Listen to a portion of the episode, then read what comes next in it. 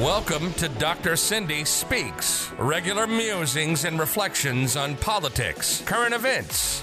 Doctor Cindy Banyer is a mom and small business owner, fighting for our water, our health, our community. She's running for the people of Southwest Florida, trying to flip Florida nineteen from red to blue. Listen as she speaks truth to power.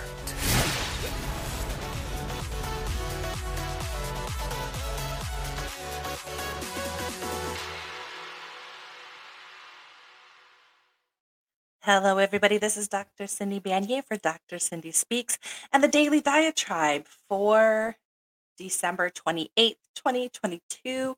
And this is being recorded at five thirty-one p.m. Eastern Time.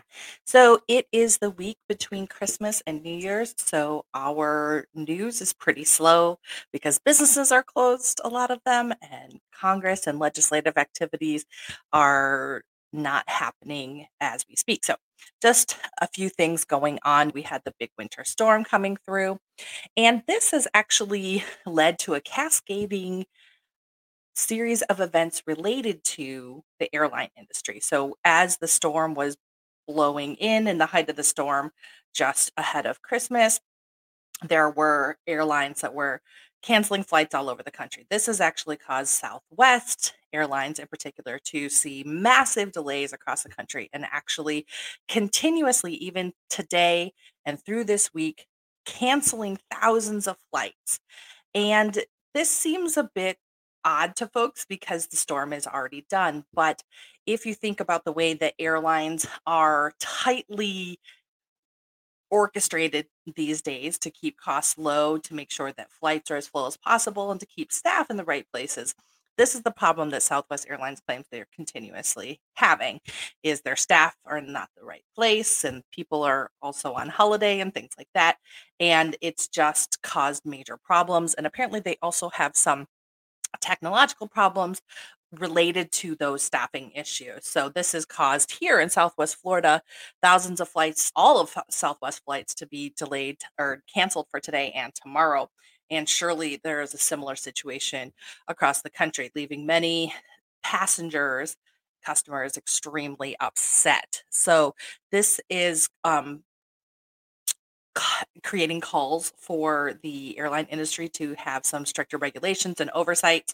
One that Katie Porter, representative out of California, is looking into is making sure that there is better follow through on the requirement that people have that. People are repaid, refunded when their flights are canceled within twenty days of that purchase or of that cancellation. Looking forward to seeing more about how this is unfolding and how airline industries are being held accountable for their lack of performance. And let's see if Southwest Airlines makes it out of this one. So anyway, that's an update on business. Other business updates going on. Major in the news here is the tumble of some major Silicon Valley tech stocks, namely Tesla. Tesla has, is on track to shed, seven, shed seventy percent of its value by year's end, and is looking like it's going to be the worst performer on the S and P five hundred tech stock index, with Facebook not being far behind. There is always speculation as to how much profit and income these com-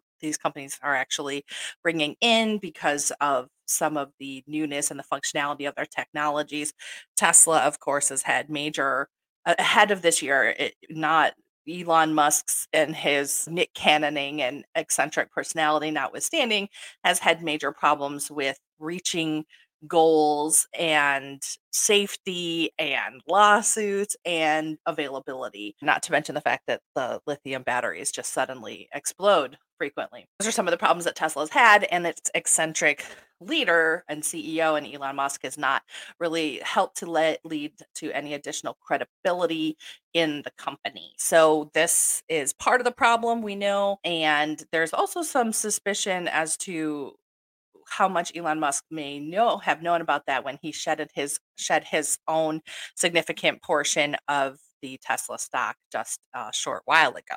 So we'll be looking at the performance of those tech stocks into the new year as well.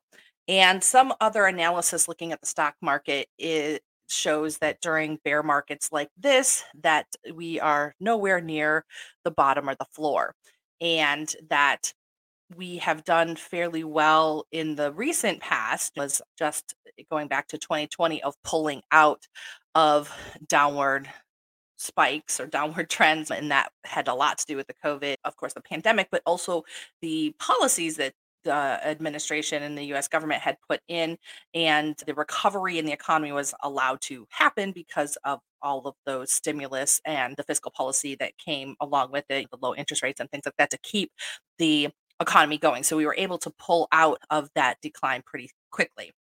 So now we're looking at continuing long-term effects from the the pandemic that are are affecting the economy, the investments. We have inflation, which is caused the Fed to increase the interest rates, which is supposed to tamp down investment, large-scale investment loans and things like that in the economy and try to cool down inflation. And it, that has done its work to a certain extent, but not entirely. So we still have a lot of fluctuations within the, the economy, and tech stocks are some of the ones that are seeing the burden from that. We still have some of the supply chain issues, most of which have been ironed out, but not everything is one hundred percent smooth at this point. So we will have to see how low we'll go. Is it going to be as bad as it was in two thousand and two thousand seven, which when we had significant bear markets like this, they really plummeted, losing, having the S and P in particular losing about sixty percent of their value. We're nowhere near that in this slide, and hopefully that we can continue to pull out of that for the sake of our economy overall, but we'll be watching that into the new year. Speaking of COVID, and we talked a little bit yesterday about China doing a one eighty on their COVID policy, moving away from the zero COVID policy, which resulted in a lot of lockdowns, and then moving into opening up. And this is giving people something to look forward to in China, but also is coming amidst a huge spike in COVID cases in China, which is threatening the, to overwhelm their hospitals.